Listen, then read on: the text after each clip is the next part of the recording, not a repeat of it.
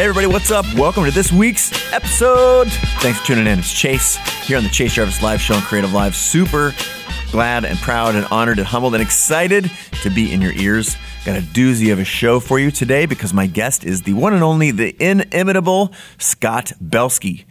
Scott has done so many things. I'm just going to highlight a handful of them because a lot of you probably know who he is. He is the founder and CEO of Behance, which is the world's leading place for artists to hang their portfolio. Since been acquired by Adobe, uh, so he's an entrepreneur. He's sold. He's had an exit sold to Adobe. He's also the author of a couple fantastic books, one of which we go into deeply today, called The Messy Middle. Um, he's also the chief product officer at Adobe. That's right, he oversees all of products at Adobe, so he's got an amazing amount of insight. But he's also an investor, an early, early investor in companies like Uber and Pinterest and so many other creative companies that you've heard of. The guy kills it on like 360 degrees, and he's just an, a phenomenal human. He's been uh, a good friend for a long time. He's been helpful to me in a lot of uh, hard situations, and it's been so fun to watch his career arc. Today, in this episode, we go deep on his new book called The Messy Middle, which I'm going to be bold here. I'm going to say this book, and by extension, this episode, by the way, is one of my top recommends of the year. You know, the book called The Messy Middle, I think you can understand what it is. And let's just, I mean, the, the brief summary is that when we start a new idea, when we launch a company or a new project, or we start to write that, bur- that book or make that film, the energy is so high, right? We're, we're pumped. We finally decided we're going to do this thing. And then what happens? You're like two weeks, two days, two months, two years into this project, and you realize, what have I done?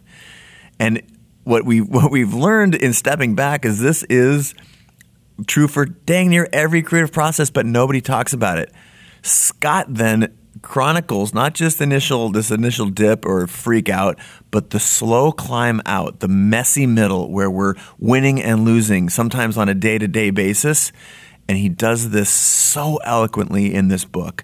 What I loved mostly about this episode in this book is it's a dose of real in a sea of facades. Scott himself talks about a journey with Behance where he was within months of not having payroll. Um, he talks about being uh, in the throes of a startup while he was on his honeymoon, and there's that 20% of his brain that was being allocated to something. He's like, why can't I stay present? If you've ever been obsessed over a creative project, if you've ever had a project that is not going as planned, or you got some serious surprises along the way, this episode, and by extension, Scott's book, The Messy Middle, is for you we we talk about how this is a myth, this journey of it was a little bit of hard part and then it just everything got better and we slowly just rocked it and then had the exact outcome. That is a myth and Scott does a better job than anyone I've ever read at debunking it. It's a great read, it's a great episode. Scott is a again an outstanding human and you you, you get to reveal we get to reveal his genius in this episode. So stand back, get ready, and before I do turn you loose on this episode, just a quick word from our sponsor. Check this out, y'all. This episode of the Chase Jarvis Live Show is sponsored by Creative Live for Business. This is different than the regular old Creative Live. So whether you love, passionately love where you work, or it's sort of like meh, or on the other side, if, if it's a creative wasteland and you want to inspire some change in the place that you work, you're not alone. Studies say that three out of four people, that's right, 75% of people say they're not living up to their creative potential at work. If so, I want to introduce you to Creative Live's newest product. It's called Creative Live for Business. And in a nutshell, it's a way to get access to all of Creative Live's content for your entire team and or entire company and maybe bring in some much needed energy and innovation to that team or company simply by going to creativelive.com slash teams. Now, Creative Live for Business is already in service of several of the top creative firms on the planet and a powerhouse list of many of the Fortune 100 top brands. These brands care about creativity and innovation. And you know what? These companies pay for this for their employees. So it doesn't matter if you're a team of five people, 55, or, or if there's 50,000 people in the company. If this sounds interesting to you and you want to check it out, either you can check it out or refer your boss to Creative Live by sending them to creativelive.com slash teams. Remember, the most forward-thinking companies, they prioritize things like creative skills like design thinking, leadership, collaboration, wellness, And again, with Creative Live for Business, you get access to all that taught by some of the top instructors in the world, all on Creative Live. So again, you can visit or send your boss a link to creativelive.com slash teams to learn more.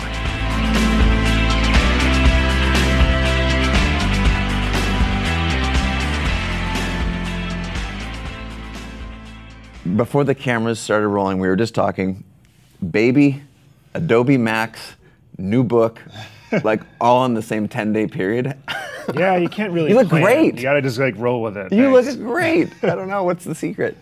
The uh, you know the book. I mean, the book is a five plus year project, and uh, two years ago a pub date was chosen, and then you know, and I didn't really even know what role I would have at that time, what would be going on, Family whether there'd be a baby. I mean, all this stuff just is colliding at once. But I mean, in some ways, it's kind of meta because the book, The Messy Middle, is Yep. all about navigating the volatility of a journey, of a bold creative project, of a new venture, um, of a product turnaround, Yep. and uh, and and and it's it's about the fact that you want to plan and you should plan, but then you have to realize quickly that nothing goes according to plan. So uh, everything is sort of uh, messy at this moment, which is just so appropriate, don't you think? You just took my, that was going to be my nutshell. It's like, and how meta is this? But it's beautiful. I think great minds think alike. The, the, so second time on the show. Yes. First time wildly successful. Hundreds of thousands of people loved the material. And I think it's because, well, if, let's go back to your earlier book called the, um, Making Ideas Happen. So many creatives, and I think this is something, the, the, the quote that I remember putting out on social, I think it was something like, um, so many great ideas die in the minds and on the desks and, and on the floors of creatives because they don't get their shit together. Yeah. And that just hits home with so many people because you know the audience, really similar audience that you serve at Adobe, creators and entrepreneurs. And, uh, and as I was reading the new book, which is again The Messy Middle, must buy, I was, it, it reminded me that despite how messy stuff is, like having a point of view, being flexible, and actually being organized is really key to this. So you, you put a, a very interesting layer on the creative industry. How did you come about to look at this? Was it from inside the creative industry when you looked around and said, "Oh, this stuff's broken"? Was it back in your sort of Goldman days with your business hat on? Like you have a very unique perspective to be a part of the creative industry. Where did you get that?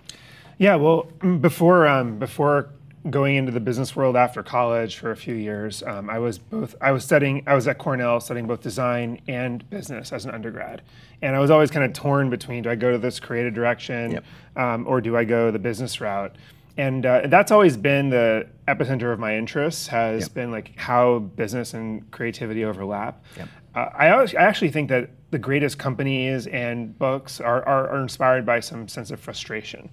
You know, making ideas happen. My first book, and Behance, was really inspired by my frustration with my friends in the creative world, Yeah. who uh, had some of the most you know interesting ideas and great creative talents, but just seemed so disorganized. Yeah. And I realized, gosh, like one of the most um, important communities on the planet that makes life literally interesting for all of us and helps us engage in every part of our lives is also the most disorganized community on the planet. What do we do about this? Yeah. And, uh, and it was that dose of frustration that inspired like 10 years of my work. And, and similarly with the messy middle, I guess the frustration that inspired this book was how much we're obsessed with the starts and finishes of everything. We love talking about the romanticism of the start. You know, when people leave their job and start something new and take a risk in their careers, or someone sets off to write the next great American novel, or whatever it is at the start. The moment of conception is fun and it's exhilarating, and everyone wants to tune in for it. And then everyone loves to celebrate the finishes, whether it's a great finish, um, like an IPO or an acquisition, or a launch of a project, or a book, or a piece of art, or whatever, or or a, a horrible finish. People love covering bankruptcies and going out of business and everything else. And with all these sensational headlines and pithy um, sort of summaries of like five to 10 year journeys, you know, we're left kind of confused, scratching our heads, wondering what to make of this. Yeah. And when people even ask me about my own experience or my career, I'm like, well, yeah, you know, got you know founded Behance back in 2005 2006 you know bootstrapped for five years venture back for two years acquired by a company integrated it it's like great with like three sentences in a bow you know everything's just like looks perfect when in fact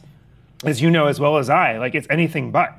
Um, and I know this. the five years of bootstrapping. Yeah. I mean, there were many times where we thought of throwing in the towel. There were moments where things were working, and then things where we felt like we were working amidst complete ambiguity, uncertainty, and anonymity for years on end. Yep. I was on my honeymoon when we had three months left of runway, and I was like, "Is this irresponsible?" But this is also one of the highlights of my life. Like, what the hell do I do with this? And then and, then, and that just continued. So, so that's the frustration yep. that inspired me to to try to pull out the insights for the middle volatility from a lot of the leaders and entrepreneurs and executives and writers and artists that I most admire for their long game. Yeah, there's a there's a handful of interviews in the book or, or snippets. Uh, I think what you just talked about is just a beautiful piece in the book where you actually give your three sentences like you did right here. Like, yeah. this is what I've said for the last five years about my the previous you know 10 years of my life i right. summarize it in three sentences and it tells you nothing and it really tells you nothing right. and that's what i find uh, about you know everything that we have here on creative live and my own personal journey i built my individual social following 10 years ago on the back of letting people into the photography industry yep. because no one was talking about it. It was like, oh, great, it's like models on the beach and the and and then there's just this great finished ad campaign or starting a film and finishing it at the awards. There's no real documentation about the inside. So let's focus in on that just for a second. And there's a great, I think the book is largely based on a graph. Mm-hmm. And forgive me for over summarizing this. True. And it's beautiful. um, you can you, your your design sentiment is very present here, and it's it's an intersection of design and business because it starts out the start, and then you, as soon as you're like beyond the emotion of starting, you basically have a crash, and then it's we're gonna figure this out. Oh shit, we're gonna get better. We're dying, and it's right. just this this amazing up and down. And now you talked about some, and I'm going to avoid just glazing over them like you did, like we almost ran out of money, and I was on my honeymoon. And I'd like to dive into some of those because I think, with the goal of helping people understand that yeah. even you who is has achieved a lot sitting here, that there's been some very scary moments. Yep. So let's go to the one where you were on your honeymoon. I think you captured this beautifully in the book, talking about 20% of your brain right. not being present, yeah. like literally on your honeymoon. Yep. Help us feel aligned with you. Help us understand that Scott oh, man, is imperfect. To go back too. to this moment in my life, uh, painful. No, it's it, it was. Uh, it, it really um, was about, um, and especially that moment, learning to bear the burden of processing constantly some degree of uncertainty, and how um, any creative brain uh, has to devote some amount of itself to processing uncertainty yeah. in the background. And it's not that you're looking for an answer to a problem you're trying to solve. It's actually you're processing the problems you don't know you have yet and what those might be and how you might solve them. It's this like kind of existential crisis in the back of your mind at all times because in truth you're you know you're going against the the headwinds of society, right? Yeah. I mean every everything about the construct we live in, it's an immune system that kills off anything that's new. Yeah. And that's actually how we keep the water running and that's also how we keep our teams productive, is we kill off anything that's new, and anybody that's new, by the way. Yeah. And uh, and in order to sort of break that out, break through that, you have to be constantly processing what's going on, and that's just sort of the burden, right, that we all carry if you're creating something new. So, um, so I talk a little bit about that in the beginning, and uh, as well as how to brace yourself for the long game, and in some ways short circuit the reward system that governs you. Yeah. Uh, I feel like we uh, we are so used to things like the weekly salary and uh, and the gratification from bosses or parents or colleagues or customers. But when you have none of that yet, yeah. when you have no customers yet and no revenue, and what do you what do you do to supplement that? I don't think that the long term vision of what may be five years from now is actually sufficient that might be enough to get you to jump in and start. Yeah. It's not enough to get you to continue and, and, and, and, and endure over time. So you're on your honeymoon and you have this going in your in the back of your mind, like we've got three months worth of cash left, and do you just keep going? Like, what's the solution? Because right now there's a thousand. Whoever's watching this, they are doing the same thing. They're having a child. They're, you know, trying to leave a job. They're trying to put food on the table, and they've got like real commitments yeah you know in another part of their life is it compartmentalization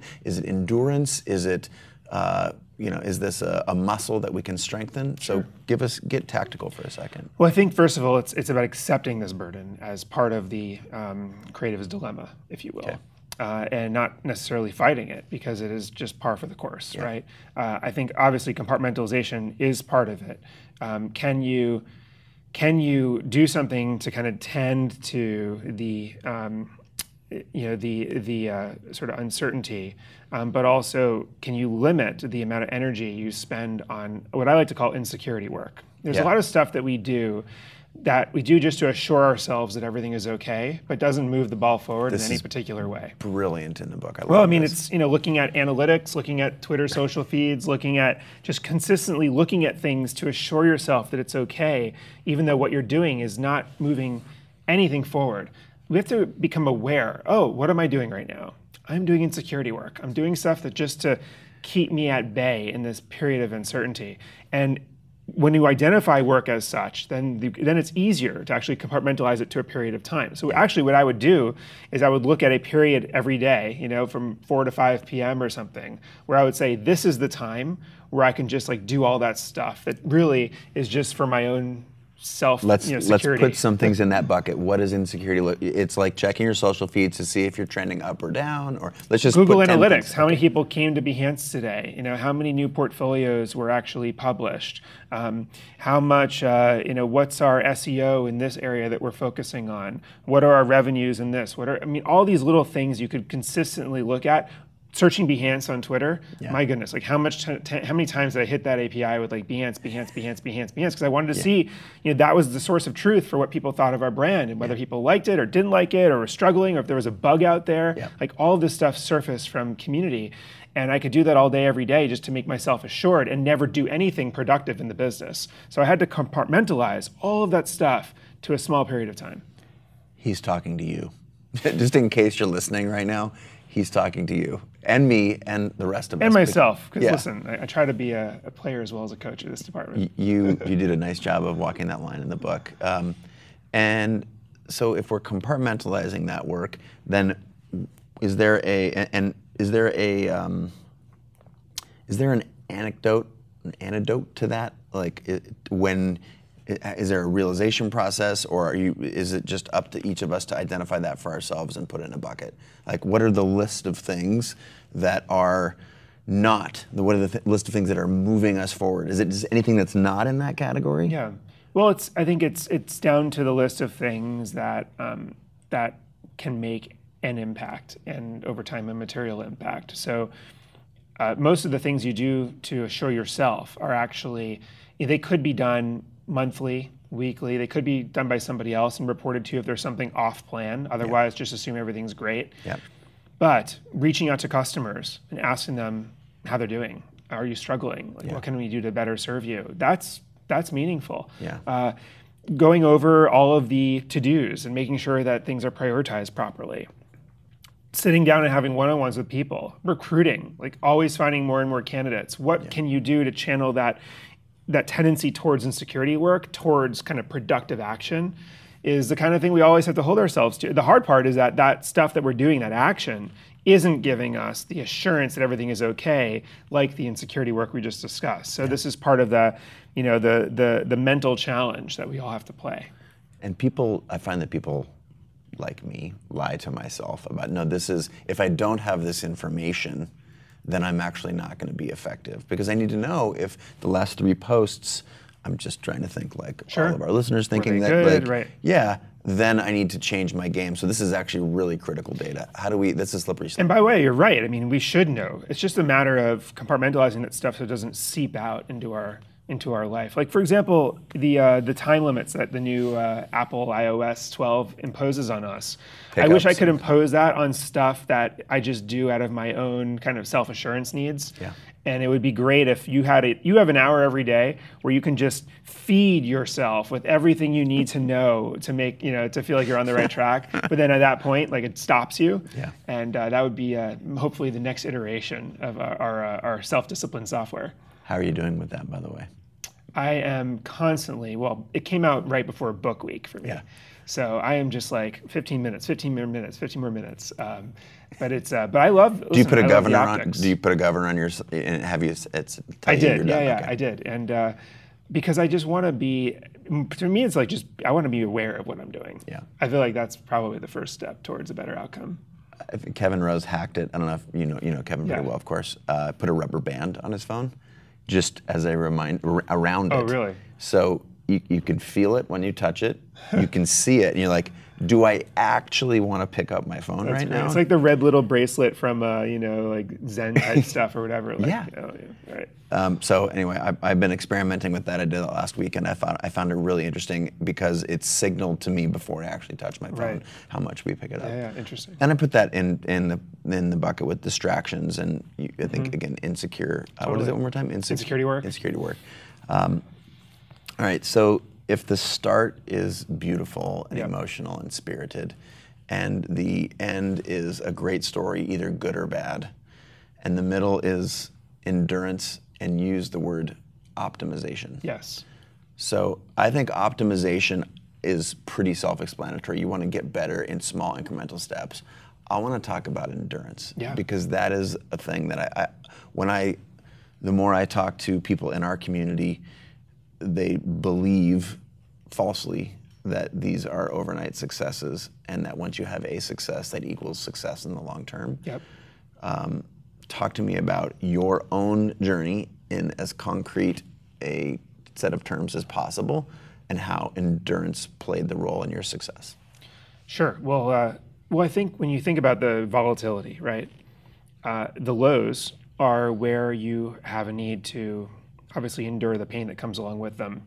And the highs are the things you're doing, whether it's in your product, your team, or just your own intuition and an approach to leadership that you should continue doing as well. Yeah. What's strange is that we have this saying of, you know, don't fix it if it ain't broken, which suggests that anything that's working you should not focus on.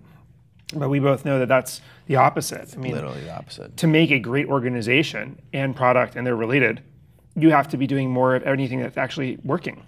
Yeah. And that's what optimization is all about. Um, but uh, but the, the other realization with this graph, and then we'll go to the endurance question, sure. is that um, we are not our best selves, whether we are in the valleys or the peaks.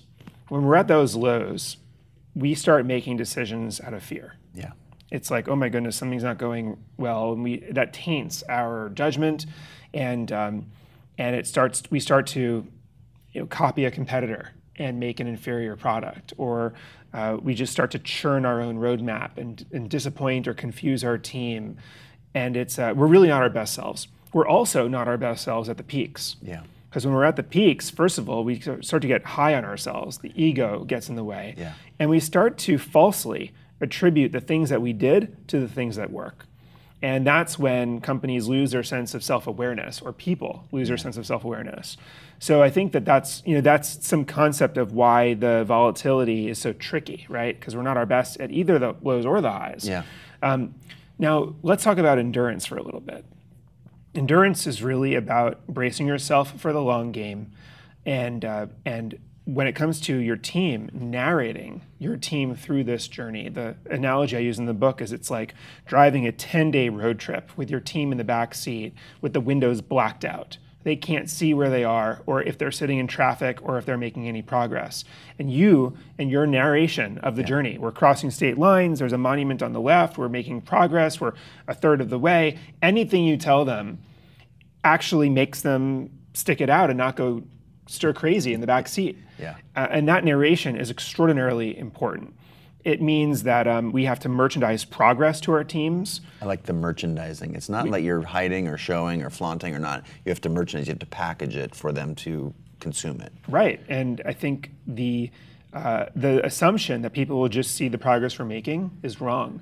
And I know a lot of great founders who I think are really great leaders, but they're so efficient and they're not promoters at all. Yeah. And as a result, they fail to merchandise to the team the progress that we're making. And in the book, I talk about this research by a professor at Harvard Business School named Teresa Amabile, who had thousands of people um, do these journals and journal entries every day, talking about how motivated they feel and um, and kind of what you know and what feedback they got that day, and basically found this correlation with progress being the best kind of motivator for future progress. And so it's this like chicken and egg thing. You need to feel you're making progress to make more progress. And when you're enduring those lows, nothing is more powerful than being told, like we are we are making progress. Now that being said, you can't celebrate fake wins. Yeah. And I also talk in the book about how A lot about that. how dangerous it is, right? We look for we look for um, things to motivate our teens, and sometimes we actually manufacture fake wins, like Or we'll- celebrate the wrong things. or celebrate the wrong things. Like everything you are celebrating, and you should make up all sorts of celebratory moments, but they should all be towards the end, right? They should all be things that condone the right behavior, as opposed to paying for an award, you know, and then being You- like the- team. I think you say in the book you say pay for press and then celebrating the press that you got. Yeah, like that, that is actually incentivizing the exact wrong behavior, Yeah. right? We don't want to get fake press and then celebrate it. Yeah. Um, but you should make up your own milestones by all means. I mean, I talk about uh, in the book the uh, you know the fact that even in the early days, Behance you know was a made up word, and we would type it into Google, and it would always say, "Do you mean enhance? Do you mean enhance? Do you mean enhance?" We were You like, mean Beyonce? Yeah, right. And we were like, do you, do you- why can't we just not be a mistake? You know? And so lo and behold, like that was one of our first goals that motivated our SEO efforts and also motivated more importantly us to get more creatives work on the platform so that we would have more links and more link backs and lo and behold, like six months later, Behance was a, a, a recognized term in Google's index. So there are all kinds of fun things we did that motivated us in the right way. Got it. So if we're thinking about, um, you talked about, you just framed that really elegantly in terms of a company and a founder. Yep. But when you are on your own road trip Mm-hmm. and you're a solopreneur, an independent artist, it can still feel like you're on a road trip with the windows blacked out. Totally. so help me map that same sort of uh, narrative onto an independent. How does an independent? Because what you just talked about is merchandising for some people in the back seat when you can see where you're going. So what about the independent creator? Because we're scared. We don't know where we're going, and we're we kind of get glimpses out the windshield. Yeah. But Well, listen, I mean, in some ways I can relate to that in this process of writing the book because I was doing it amidst a full time job and everything else in my life. It's a solo project. Yeah. And, uh, and what I had to do is hack my own reward system to stay up to the beat of where I needed to be. Yeah. Part of that is finding some folks who are advisors to you who you um, can look to for some accountability. I hired a woman named Georgia to be an editor in the process. Yep. And I kind of said to her when we first had coffee, one of your biggest jobs is just to hold me accountable to a schedule. Yeah. Like nag me, please. I mean, nagging from other folks is a form of natural selection. It just gets you to start paying attention to the thing that you're being poked about. Yeah. And I recognized that I needed some dose of that. Um, and I think anyone who's working on their own benefits from community to some extent, even if you don't have a team. Yeah. The other thing is to just make those milestones for yourself and your own rewards for them. So if you are planning on you know, going to Europe in three months, what do you promise yourself you'll get done before you get on that plane? Um, or otherwise, you can have no pasta while you're in Europe. Um, there was a woman I met who, uh, uh, an independent illustrator, who was talking about putting up her own kind of website and like kind of making herself official as an independent illustrator for hire. And she told me that uh, she promised herself that in some period of months she would have that up. This is a woman in her late 20s. Or she would force herself to write a letter to her high school guidance counselor saying that she ultimately became a failure. And she said that that was such an awkward concept. Like, what would she say? How would she find his address? Like, the thing in her mind, this story was so strange that she became extremely scared of not getting her website and launching her sort of her shingle, uh, you know, up on time. You know, and and so that was just a mental hack, right, that we use to uh, keep ourselves on track. That's beautiful. You've got this uh, endurance metaphor. I don't want to leave that alone yet because you haven't given me some of your personal endurings. You talked about being uh, scared about running out of money, but one of the best things, uh, we I think in the book you actually reference this, but one of my favorite books as an entrepreneur is The Hard Thing About Hard Things, written by someone we both know, Ben Horowitz, um, Andreessen Horowitz. And what I loved about it is every other book, business book, it tells you a story of what it's like when it's perfect. Yeah. Like when you start out, do it like this. Of course, you would never do it like this. Do it like this. And if you do it like this, it works perfect. And do it like this, and it works perfect. But the reality is, appropriately titled "The Messy Middle," is 99% of things don't go as planned, and you're always adjusting. And what Ben did well in that book, and I recommend it for anyone who's in that sort of world, is he talked about things like how to fire a friend Yep. what to do when you have no money, what to do when you you know there's like a, just a list of stories. So can you give us like two or three of your personal anecdotes around what you found that you had to endure and the lesson that you learned from it? Yeah, and um, you know, I include some ben- some points from Ben in the book because he, um, you know, he he brought to the surface some of these, you know, extraordinarily awkward yet critical moments, right? Yeah. One of the things that um, I talk about in the book is uh, when I did have to let someone go or or kill a product that was working. Yeah. There were a number of moments where there were very difficult decisions to be made because they, in some ways, weren't obvious or uh, were always easier to kick down the, the road. Yeah. Um, and when you when you fail to make a decision, you create you know what I talk about in the book as organizational debt. It's the accumulation of decisions that should have been made but weren't. Yeah. And your job as a leader is to just make them. So there were instances where I had to let someone go. Um, we had a pro- we had a popular product called Action Method back in the day, which was a task management tool for creatives. And uh, and we had I think it was like 16,000 paid customers. It was growing at a decent rate, and we were using it ourselves. But it wasn't the the promise of the Behance network. It wasn't this notion of a, a, a single place for creatives to showcase and discover creative work. In our team, the energy was divided. Everything that we were doing on one of those products was 50% of what it could have been, right? Yeah. And uh, and I kept feeling this inkling of people thinking we just need to pick one. We need to pick one. We need to pick one. And everyone kind of knew which that what that one was. We knew it was Behance. Yeah. And the thought of disappointing our customers and giving up a revenue stream that we so desperately needed at the time was impossible to come reconcile. I kept putting it off, like another month, another month, another month.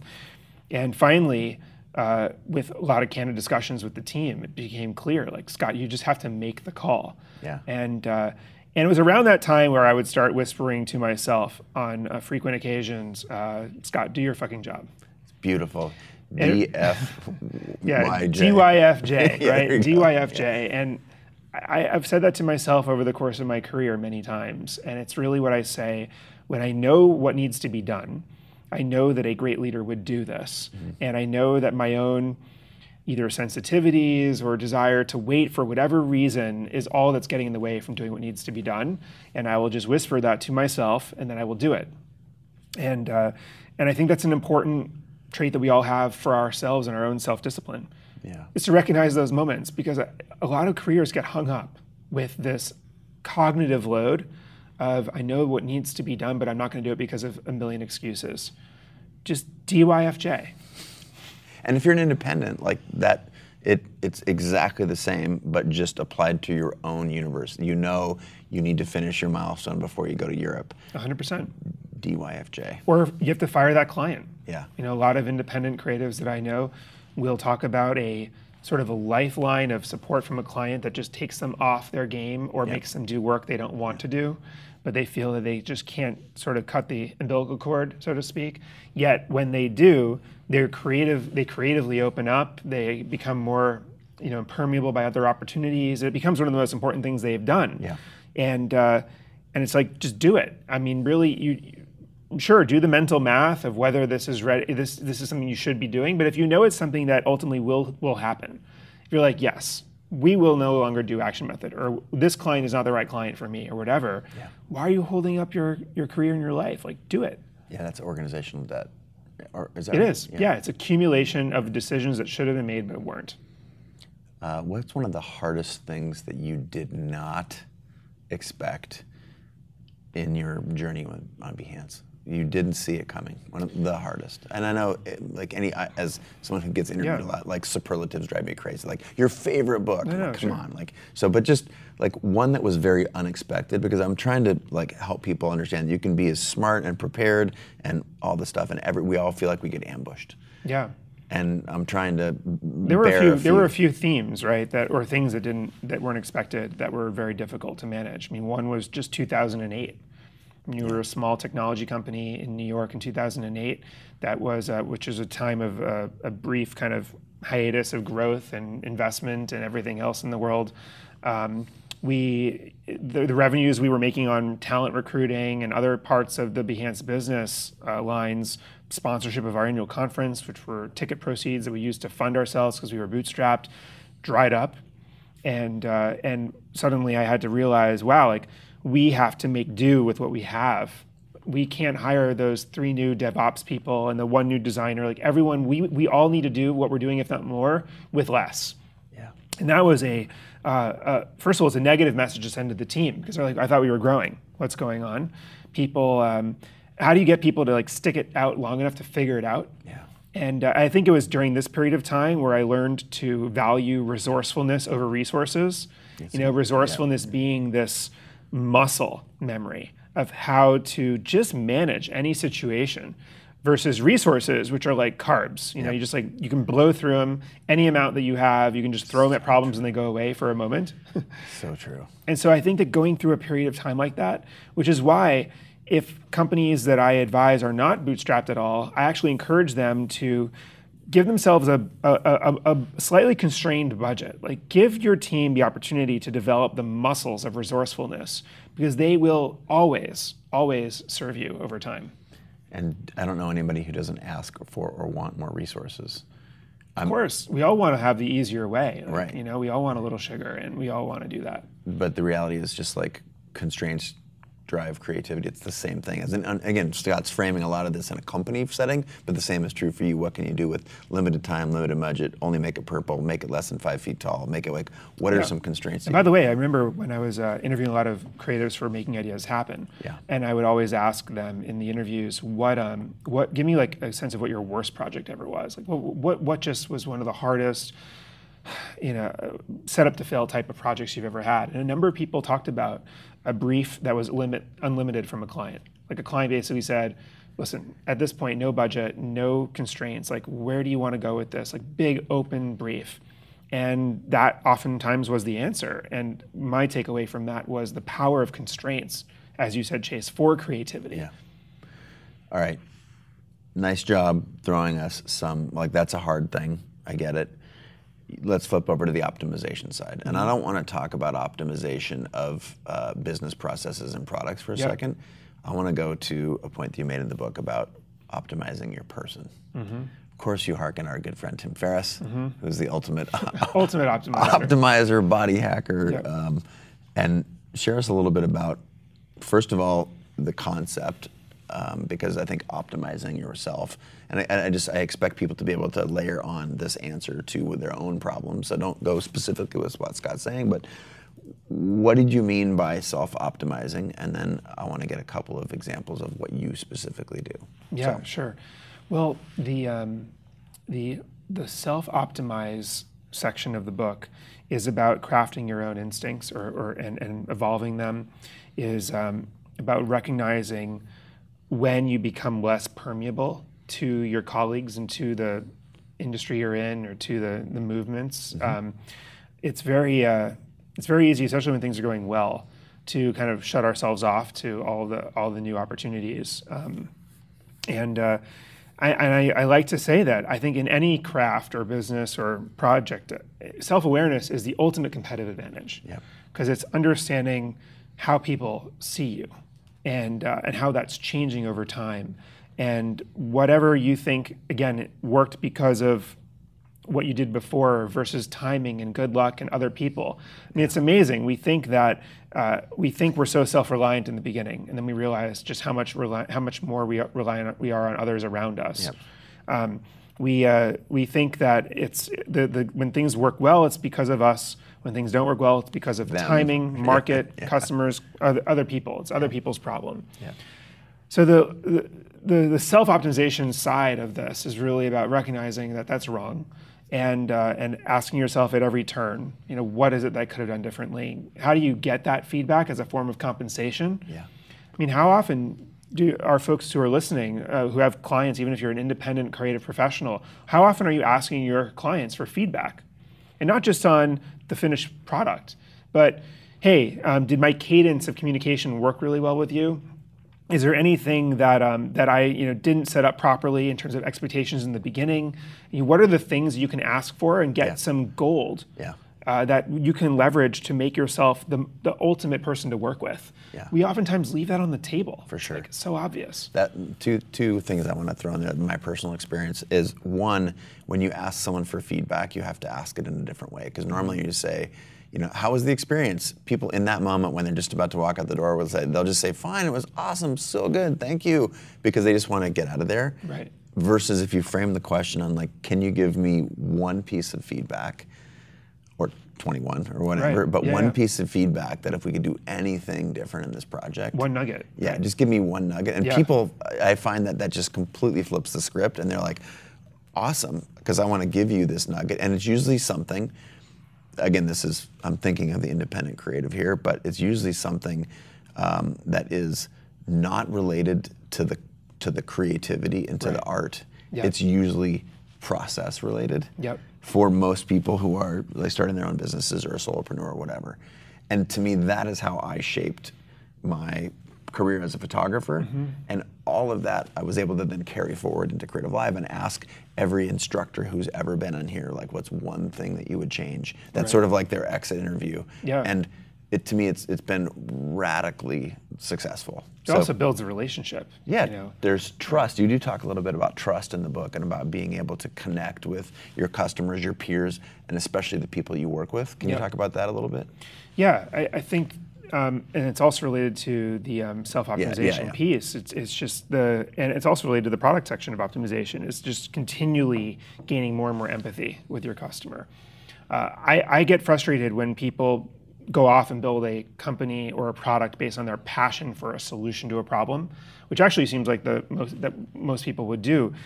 The problem with that is that you can, through your passion, be so you know thrusted into one particular direction that you end up with something that's 30 degrees off of what the customer actually needs, and that's actually what gets in the way of that most you know that most common product market fit conundrum. Uh, whereas if you are seeking empathy with the customer suffering the problem, if you're constantly trying to understand what their struggle is, shoulder to shoulder, you will always have a product that is more in line, right, with what they really need. And so getting more and more empathy. And how do you prioritize the time you spend with customers and the questions you're asking? And how do you reconcile passion versus empathy? Because in truth, a lot of us as entrepreneurs, especially and creative professionals, we're passionate about our work. Um, Another thing is around conviction versus consensus. You know, how do you make sure that uh, we we do want everyone's feedback, and we just talked about soliciting feedback. Yeah. You know, at the same time, some of the most important decisions we ever make, It's ignoring that. right, is like ramping up the the volume of your own intuition. Yeah. Uh, and how do you reconcile those two things? You know, when we talk about in the book also like conviction over consensus and knowing the difference between cynicism and criticism, knowing when to gain confidence from being doubted, Yeah. as opposed to recognizing that you're just on the wrong track and everyone else is right. And that's part of the you know the crafting of um, of intuition that self awareness is all about, and and, uh, and and optimization is all about. Yeah, so let's keep on this this self self awareness tip. You've mentioned several times just in the last you know 20 minutes intuition. The word intuition has probably been said five times. I, to me, it's the most powerful thing that we have, and when you go against it, you pay. And um, the question that I get, and I'm an, a, a loud advocate of this, and the question that I most often get asked in response to it is like, how do you know when that's intuition or something else? Yeah. What's your answer to that question? Well, it's a good question because I actually feel like there's a um, there's a common argument against intuition these days. I mean, there's so much data, right, everywhere, and and there uh, there's a common set of beliefs that um, that uh, these days that intuition is simply bias, and uh, and that bias is bad. Having any bias is just a it's an emotional flaw, if you will, and uh, and it it also is the kind of thing that creates a lot of prejudice and like a lot of bad decisions that people make come out of bias, which inherently is intuition. This goes down to the art of business and the science of business, or the art of a craft versus the science of a craft, and um, and I actually think that in most cases, we should be focusing on the data. We should be really scientific. And, uh, and in most instances, for example, when you're building a product or anything, uh, use familiar patterns. Don't try to be creative. Just use whatever's out there that people will recognize. I mean, that's a, that's a, that's a guidebook for 90% of the journey. However, the art is seeing an edge that will someday become a center. The art is recognizing something that others don't notice or value yet. And where does that come from? It comes from the biases that we carry generated from our past experiences. The things that fascinate you because of the unique shape of the kitchen cupboard around you growing up that don't captivate me. You know, the mistake of the eye that I see that you fail to see. Like it's those things that we carry that um, that make us notice and invest in things that aren't rational. And when when when people are irrational or unreasonable about something, you know, that is that is how innovation happens. You're pounding the table about something that I just don't think is logical. And then you see something that I don't, and that becomes that new center. So this is the this is the conundrum here. We should be scientific, we should be data driven, yet we should be curious about the things that fascinate us that others overlook, because sometimes that is, you know, the edge. Beautiful. Super well said. And continuing on this thread of the, the self awareness, you reference the Zen a lot. What's your connection to Zen? Why is it a, a pillar in the book? And is it is it a pillar in your life? Or are you just looking for great quotes? Like, what, what's what role does this play in your life? And is it something you know? Um, I just I'll leave it at that. What's what what, what role Yeah. does this play, and, and how is it useful? Well, I think I, I'm fascinated by, you know, how forces balance each other out.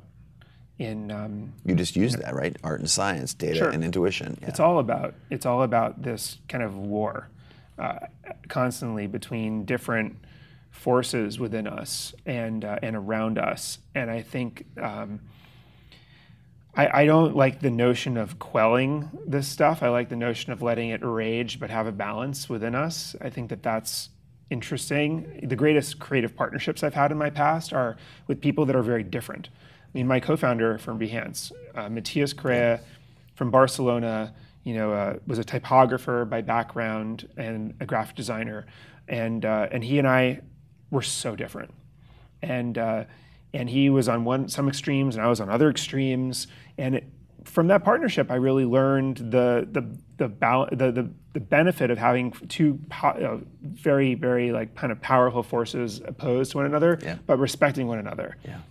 and in some ways, I think that that is uh, when you think of yin and yang and just sort of the different um, uh, kind of Eastern philosophies of, of, of the forces dictating life and movement and everything else. There's a lot there to, to mine and to, uh, to relate with. Oh, and I think th- there's a, a, a quote that you pulled out. I think it's somewhere in the first third of the book about in order to sort of be on the path, you have to become the path. Can you reorient me to that? Is that right? Did I say that? Mm-hmm. Yeah, right? it was something along the lines of, um, it was something along the lines of the, you know, that everything we make is um, the the DNA of that final product or service or creation, you know, is a reflection of the of the path taken to create it. Yeah. When you use a product and um, and it doesn't make like the software and hardware just don't seem to take itself each other into account. You know it was done by internal factions at a company that don't talk to one another, that have different pro, pro, you know processes and whatever else. Um, when you see creative collaborations between a brand and a creative, and you know that it was for money and not for like passion uh, or, or purpose, like you can tell. Yeah. You're like, oh, that brand just wanted to look cool and paid this woman to do something really interesting for it. Like you can kind of you can you can distill from things we use like what actually the chemistry behind it.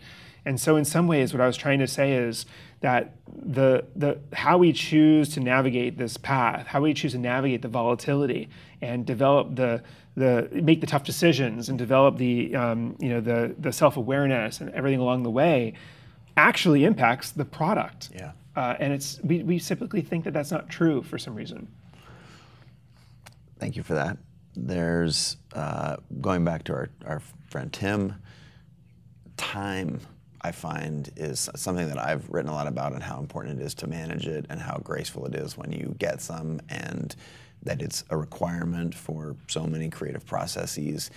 Um, it- there's a little story in the book about Tim and how, how to say no and ranking like how important is this for you on a one to ten. And Tim Ferriss is the master at this. He's the master. So, but I would like to hear your explication and just to signal, I think, uh, about the what the contents of the book. You don't have to go, you don't have to do the whole thing, but just signal for us your view on time, uh, the management of it, the the, the defending of it, because I think the first book was very much about getting shit done. It's like managing, and it's like, Yep. but there's another part of time which you have to allow space for creativity. And, and so, Mm-hmm. talk to me about time. You, you can reference Tim. I was just mostly Yeah. hearkening to that. No, I think it's a, uh, and I don't, I'm not an expert on this one. I uh, am fascinated by how do we better protect our time? You know, Yeah. how do we, you know, I, I talk in the book about how interesting it is that we'll trade time for money when we're young and then money for time when we're older, and how this kind of shift happens at some point in people's lives, oftentimes. Uh, because of how precious it is and how we'll never, you know, it, we'll never get it back. The calendar is the ultimate um, reflection of your values. If you go back and see how you spent your time this week, Time and money, right? yeah, I mean that is ultimately the source of truth. And if you're going to audit yourself, which is a somewhat painful thing to do, Yeah. what you'll find is that some percentage of your time is spent doing things as favors for others because you couldn't say no, even though you wanted to. Yeah. And I do talk in the book also about the types of things we do that we did because we wanted to or we f- because we felt compelled to, and how to kind of navigate or balance the two. Um, and you know, and when those trades are worth it, and when they're when they're not, and and uh, I'm I'm still trying to figure this out. I, I've also been thinking recently, and you know, not, not in the book, but I've been having a few conversations, including one friend who's like a very famous YouTuber, um, and uh, and video artist who is considering taking a major sabbatical, and. Uh, and I think about someone like Stefan Sagmeister, for example, who every seven years takes a year off, right? And just totally unplugs. And that is his well of creativity for the next seven year period of his life. How do we, what's the benefit of time for creativity? We think we can just output, we think we're just chemistry. Yeah. And it can kind of trick ourselves into staying with it. But in fact, there is some replenishment that happens, and, uh, and it's, it's it's a reality, and I'm just, I'm still try, still trying to figure out how to manage that in my life as well. So what do you? What are some things you do do? Like how do you audit your calendar? And when you audit your calendar, what do you typically find that you want to change? Well, I think I um, I think it's hard to say no to people who you care about. Yeah. And uh, and so everyone always wants more time, and it's like a you know I have a family now. Uh, I have kids, and Congratulations, there's never enough time, right? And so it's uh, and then I have my own interests I want to feed. And I have my work commitments to my team, and uh, and there's just some time you spend one on one with somebody that can't be economized. And so, how do you say no to more? How do you just say no um, to more? And, and I do think these days about, um, and Tim talks a little bit in the book about how you can explain to someone, I am. This is where I am right now. I'm underwater. If you really, really need this of me because you're a friend, I will be there for you. Yeah. Otherwise, like I, it's just a bad time. And just put people on that in that on that position. And he says like his close friends understand, and if they really, really need it of him, like he'll do it for them. That's called clarity, right? I think because we all ask so many things. Our culture is very social. We're social people, especially Yep. with someone that you res- like and respect and admire. And but those are also the people who, if they're really those people, will understand that if it's a ten, I will. I'll be all in. I'll do all of this for you. But if it's like a four and you just need an introduction to this person, and it's a like I don't I don't have it. Yeah, and I think you know I, we both probably struggle with this, where people reach out and say, "I would love ten minutes of this or that," or you know, How many coffees have you had? right? Like, and um, and you know, on the one hand, I want to be generous because there were certain people that were generous to me when I was getting started. Of course. And so I've, I've established some of my own filters uh, in my life to make sure that I still do spend some time with people that I want to mentor and whatever, but that it's a little bit higher touch and or and it's a little bit more sacred and thoughtful. Yeah. Um, but it's I think it's something that we all uh, are working on. You know, I wish I was an expert in this front because I do though find that the calendar audit is a very interesting exercise, and I try to do it. Usually, every few weeks, I'll find myself on a plane, and I'll literally just go through the last few weeks and, and just try to understand what did I do? Why did I have that meeting? Did I get anything out of it? Did I give anything during it? Should it have ever happened? And how do I start to learn? I actually have my EA do that because I found that I couldn't honestly audit my own stuff because I would credit Right. that meeting, that one-on-one with, oh, and then I think you know that helped me unlock this, and, and so I would credit that to productivity and having somebody else who um, objectively, I mean, not everyone has, maybe it's a teammate or something like that, but I think it's a super healthy exercise. Um, so uh, it's, I think it's interesting that we share this obsession with time. Um, what is something that you spend a disproportionate amount of time on that either you surprise yourself or other people would be surprised to know? Like, what do you over index on? Like, what do you spend way? Is it reading or meditation or uh, consuming product briefs from your team? Or what is something that you way over index on relative to your peers or that surprises you or other people? Well, I think uh, there's different parts of my life where there are different answers to that question. Okay. Um, if you ask the teams that I work with, they would probably tell you that I have an obsession with um, the, what I like to call the first mile of experience that, that customers go through. I think, and whether it's a retail brand or a store, you know, um, I was on the board of a company called Sweetgreen for some period of time. Amazing, Or, you know, just different. Uh, it doesn't matter. I, I really am obsessed with that uh, initial experience that customers have in anything, and I think that it's largely overlooked um, what what that is because people are so focused on the core experience that they don't think about kind of the biases people come into any experience with. Yeah. Um, what what are the defaults? What do people see first? What are they told first? How are they told it? You know, are they are they given something to make them feel successful up front, or are they trained? Do they have to be trained, or do they have Yeah. to be just? You know, I I, I find I I probably over-index in my professional life in that area because I just have a strong conviction and that that's something that's really special. Yeah. And um, I also, um, I, I think I also look for uh, unexpected experiences. I don't know how else to frame it. Every now and then, I will get invited to, you know, give a talk in some place I've never been or whatever. And I, I do find that if you don't build like one or two opportunities for adventure every year, that they just won't happen. Yeah. And the more established your life becomes, and family and every other Isn't responsibility, it weird how those things just like they just they crop up? And you well you start to and you start to limit the opportunity for Yeah. something to surprise you Yeah. it's almost like everything becomes like you know scheduled and planned and uh, I, I try to preserve those those periods and um, and it gets increasingly hard but it's uh, it's important it's part of the it's part of the um, the the inputs of creativity and um, it also keeps me on my toes a little bit Can you give me an example? yeah, I mean, few years ago, I accepted an invitation to speak at this school called KaosPilots. That is um, in um, in Belgium, yeah, I believe, um, and uh, and it was just you know a small little town in the middle of nowhere. Um, and it was a group of students who were all into studying creativity. And I, first of all, wanted to understand what that meant. Like, what does it mean to say, even in high school and college age, like, I want to study creativity? and it wasn't design it wasn't like an art. Yeah. specifically it was just creativity.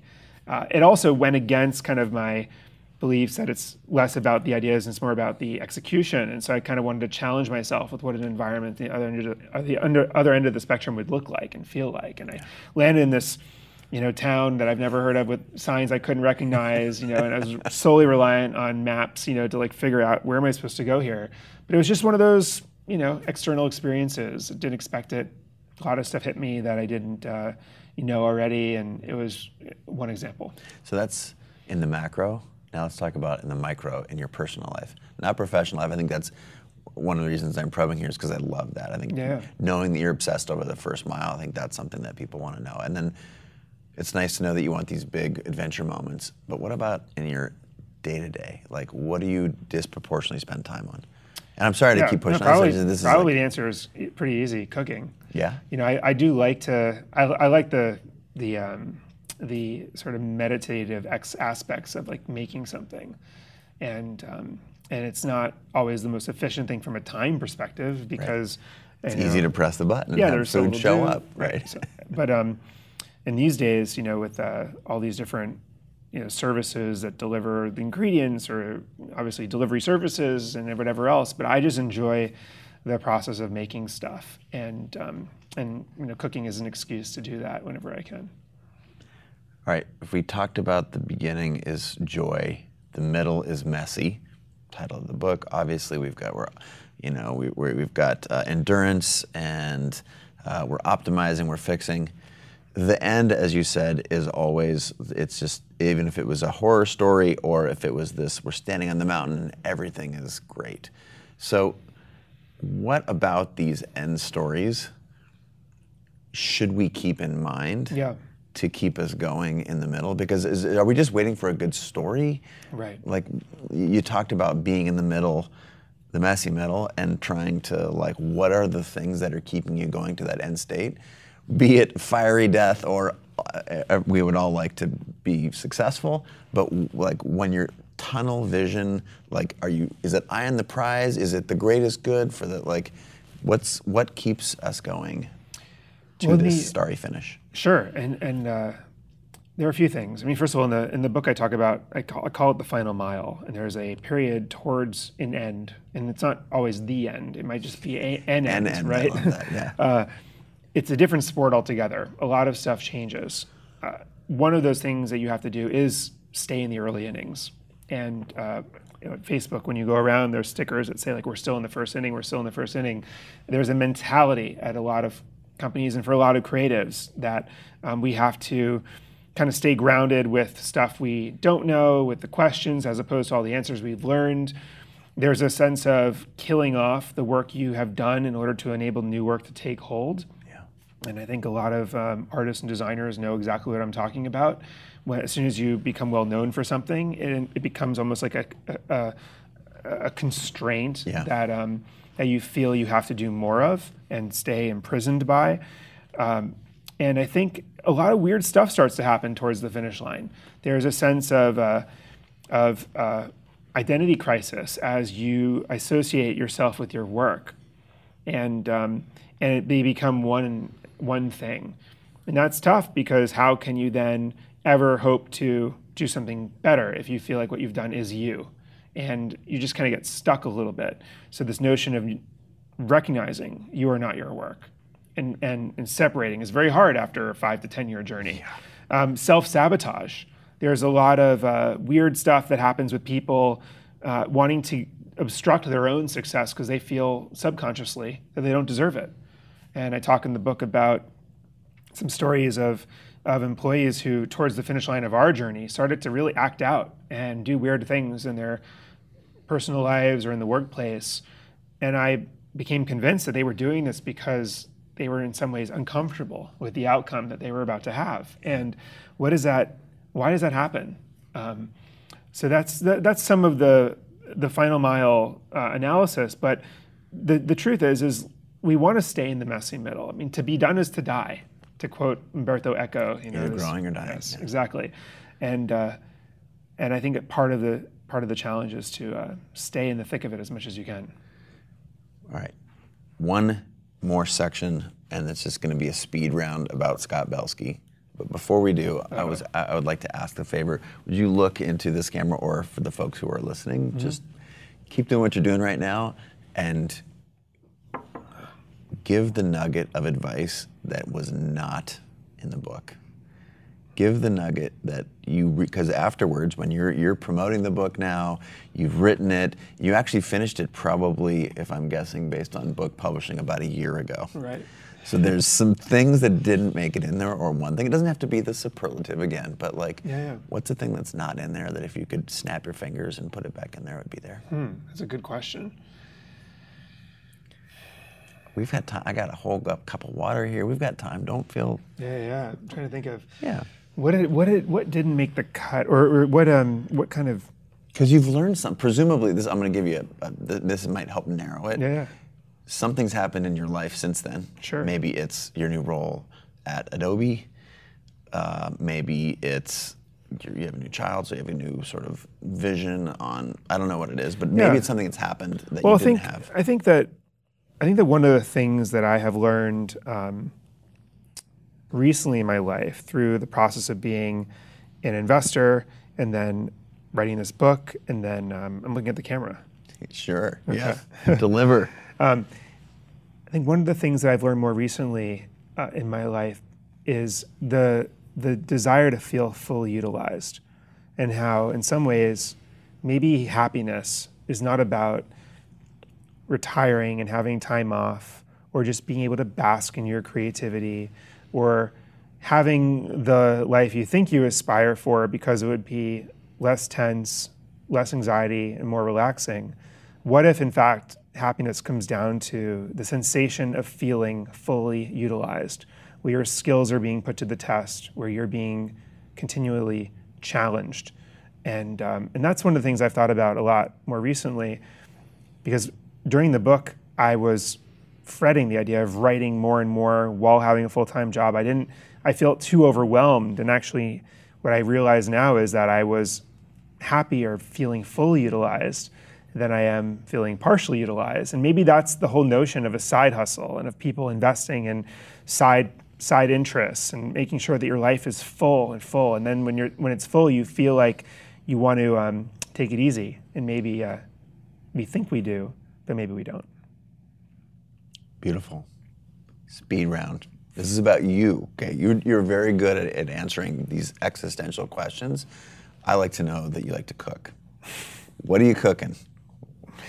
Well, I'm a lifelong vegetarian, Yes. and so uh, and so I'm. I've heard you also were ta- like you're, you you one of the prizes that you hung out there for your team was that if we get this thing accomplished, if we ship this product, I'll try this strange meat. Is that true? That is it. Yeah, I mean, it was, it's called hacking the short-term reward system, Yep. and for some reason, the team felt especially motivated by me eating meat. Okay, so, sorry. uh, Back to the question. I just thought that was a hilarious line in the book. So, But what do you uh, cook? Yeah, no, I I, I love uh, I, all kinds of all kinds of vegetarian creations. I mean, I'm just trying to make food tasty. So uh, so stir fries and and uh, big Asian? wok extravaganzas, Asian fusion type things, great Italian meals, making pasta. I mean, you make your own pasta. I have. Nice.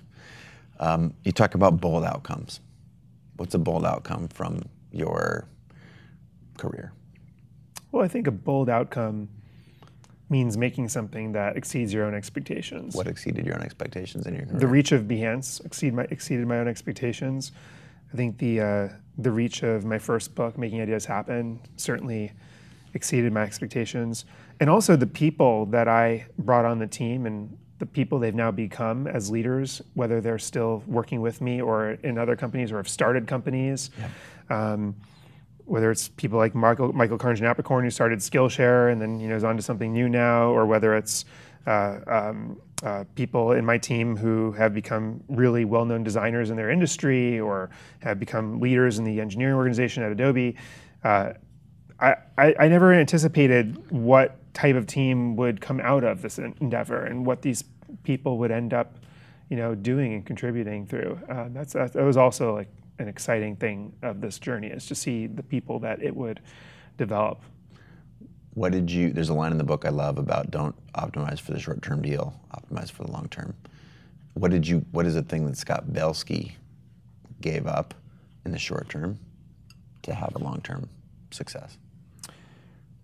The hardest part, I think, was the five or so years of explaining to people what I was doing, and they had never heard of it, and just them being like, "Yeah, yeah, cool," you know, and me thinking that they were thinking, uh, "Good luck, good luck, man," uh, and uh, and also being asked, "Oh, well, like, who's your VC?" it's like, "Oh no, we're bootstrapped." Oh, you know, and and having the implication behind that be, you must not be able to raise capital. Um, having to put up with that five years or so, especially in the bootstrapping phase, Yeah. hiring people, going to events, you know, meeting people. I think that that was it. It, it built some sense of uh, so, sort of in, internal confidence to balance out kind of the external uh, sort of uh, cynicism. Yeah. And I think that was you know, that was tough, but an important part of my journey. A lot of the book is focused on creators, entrepreneurs, people starting businesses, and yet right now you're the chief product officer at Adobe. You have thousands and thousands of employees who report to you. 128 billion, 130 billion dollar market cap company. What is different for you in this world Yeah. than the other one? Well, I'm, tr- I'm always trying to find um, a way to be challenged in the areas that interest me most. I find that that makes me fully utilized. Yep. It makes me feel that sense of happiness from feeling fully utilized. I've always loved building for creative people. I feel like that's one of those things I felt I was made to do. And I think I can do that in the context of a startup and as an advisor, um, especially on the product side. I think that being in a company like Adobe, building all these creative tools for the creatives of the world, um, I felt like there was a chapter that I was the right person to lead. And, um, and that was what kind of brought me back and made me excited about it. And um, and that's you know that and it's also a new suite of challenges. Like I want to learn how to manage a very large organization. Yeah. I want to I want to think about what culture change and product you know innovation means in a large context. So in some ways, my learning curve is now steep again, and I think that's where I'm happiest. What's next? well, I have some products to ship.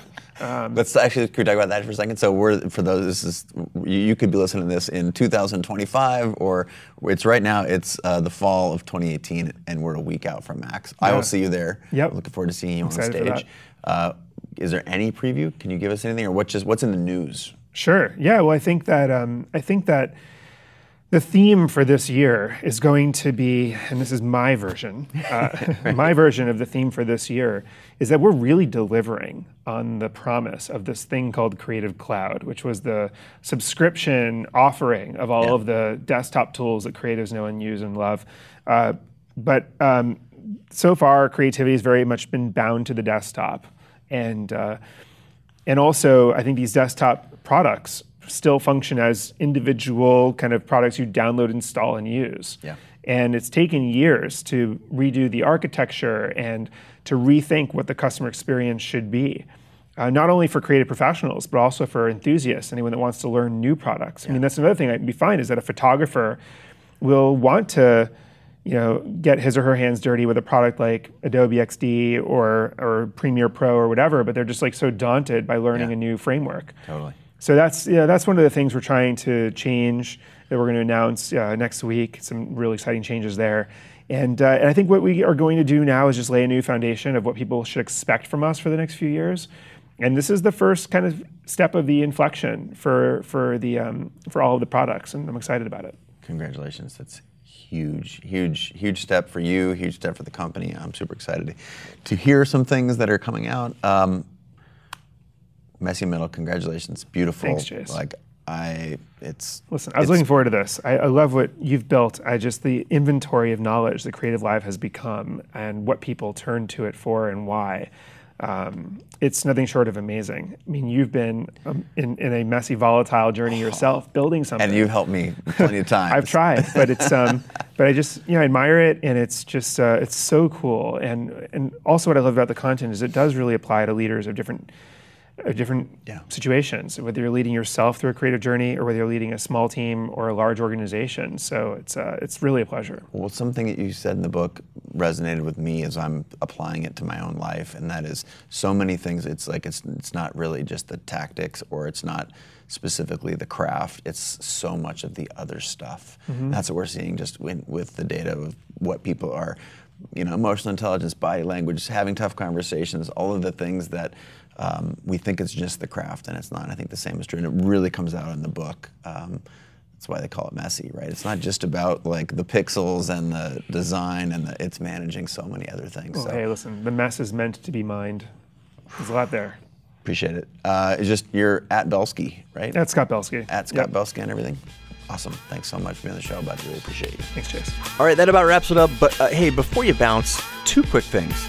Um, actually, I'm going to go three quick things. Thing one, A, thank you so much for being a part of this community. And I'm not quite sure how you, you landed on this podcast. It doesn't matter to me. The fact that we're all in this together and that we're able to have a conversation is awesome. I feel uh, honored to be in your ears right now and that uh, you've paid attention to what I've been doing, what Creative Live has been doing for some time. And whether it's been a day or 10 years, I just want to say thank you. It's also really important to know on the backside of that that I, I do a lot of responding to comments. So hit me up on, you know, direct message me on, on Instagram or Twitter or at me. I try and respond as much as possible. So let's have a conversation that transcends me just being in your ears here. Let's try and do it some, somewhere out there in, on the internet land. That's thing one. Thing two, again, I'm not quite sure what channels you pay attention to me and my work, but please go check out. I'm at Chase Jarvis or slash Chase Jarvis or whatever on all the platforms. And it's really important to me also, if you wouldn't mind checking out Creative Live. It's something that not only myself, but 120 other committed hardcore badass people come to work every day uh, to build the place where creators and entrepreneurs learn. So check that out. They're just slash Creative Live or at Creative Live all over out there on the internet. All right. Until again, uh, probably tomorrow. I hope I'll hear you. I'll be in your ears maybe tomorrow, and I'll look for your comments on the internets. Bye.